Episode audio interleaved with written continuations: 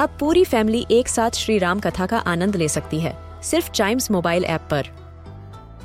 जानिए श्री राम के बचपन से लेकर दशानन वध तक का सफ़र। सरल रामायण घर के सभी सदस्यों के लिए। आज ही डाउनलोड करें chimes mobile app app, Apple या गूगल प्ले स्टोर से।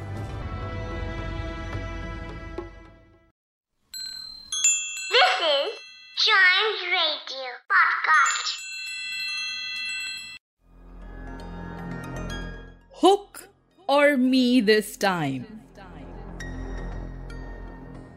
Peter was going across the island with one finger to his lips and his dagger at the ready. Before he reached the ship, he saw the crocodile pass by without ticking. At first, he did not realize, but soon concluded that the clock had run down. Peter began to consider how he could turn the catastrophe to his own use, and he decided to make the ticking sound so that wild beasts should believe he was the crocodile and let him pass. He ticked superbly, but with one unforeseen result. The crocodile also heard the sound and it followed him. Peter reached the shore and went straight on. He had but one thought Hook or me this time? Peter did not realize he was still ticking, and he was amazed to see the pirates looking in his direction with fear. With Hook in their midst, as scared as if he had heard the crocodile.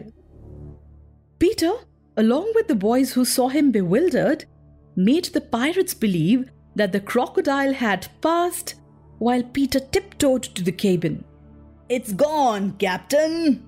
Smee said, wiping off his spectacles. All still again.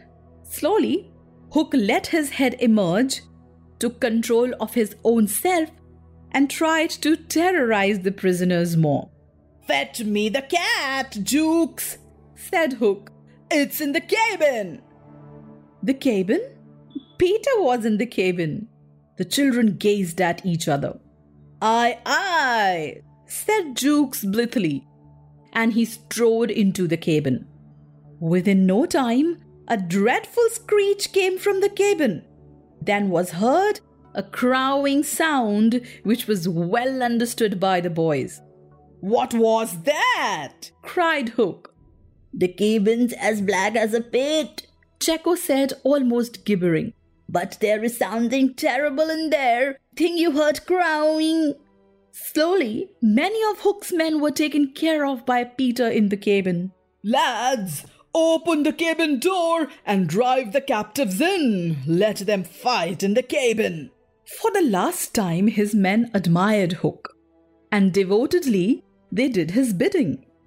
The boys, pretending to struggle, were pushed into the cabin and the door was closed on them. Wendy, tied to the mast, was waiting for Peter to reappear. She did not wait for long, as Peter found the key that would free the children. The boys, led by Peter, came out of the cabin armed with weapons as they could find. First signing them to hide, Peter cut Wendy's bonds, and then nothing could have been easier than for them all to fly off together. But one thing barred the way an oath. Hook or me this time? So when he had freed Wendy, he whispered for her to conceal herself with the others, and himself took her place by the mast, her cloak around him so that he should pass for her. Then he took a great breath and crowed. To the pirates, it was a voice crying that all the boys lay defeated in the cabin. Now for them, who remained was Wendy. Fling the girl overboard. cried Hook, and they made a rush at the figure in the cloak. There's none can save you now, missy. Mullins hissed jeeringly. There is one. Replied the figure.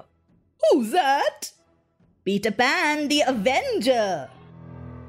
Came the terrible answer, and as he spoke, Peter flung off his cloak. Hook got panic stricken. In that frightful moment, I think, his fierce heart broke. At last he cried, Cleave him to the brisket! but without conviction. Down, boys, and at them! Peter's voice rang out, and in another moment, the clash of arms was resounding through the ship. Hook's men were stronger, but they fought on the defensive only, which enabled the boys to attack. Some of the pirates leapt into the sea, but were found by Slightly, who took care of them. All Hook's men were gone, and the savage boys surrounded Hook. Put up your swords, boys! Cried the newcomer. This man is mine. Hook found himself face to face with Peter. The others drew back and formed a ring around them. For long, the two enemies looked at one another, Hook shuddering slightly, and Peter with the strange smile upon his face. So, Pan, Said Hook at last, this is all you're doing? Aye, James Hook. came the stern answer.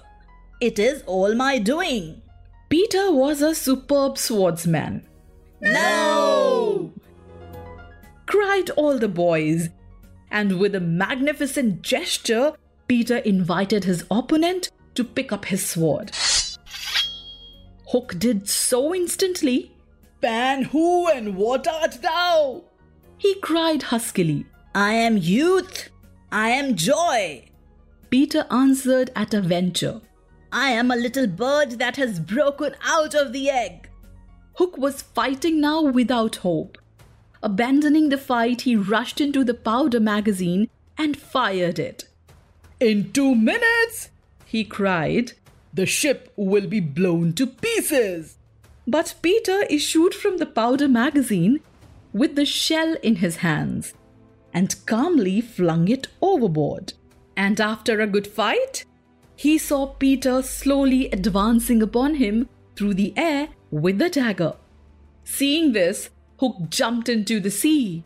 He did not know that the crocodile was waiting for him. Meanwhile, Wendy stood by taking no part in the fight, though watching Peter with glistening eyes. But now that all was over, she became prominent again. She praised them equally, and then she took them into Hook's cabin and pointed to his watch, which was hanging on a nail. It said, half past one. The lateness of the hour was almost the biggest thing of all. She got them to bed in the pirates' bunks pretty quickly. All but Peter, who strutted up and down on the deck, until at last he fell asleep by the side of Long Tom. He had one of his dreams that night and cried in his sleep for a long time, and Wendy held him tightly.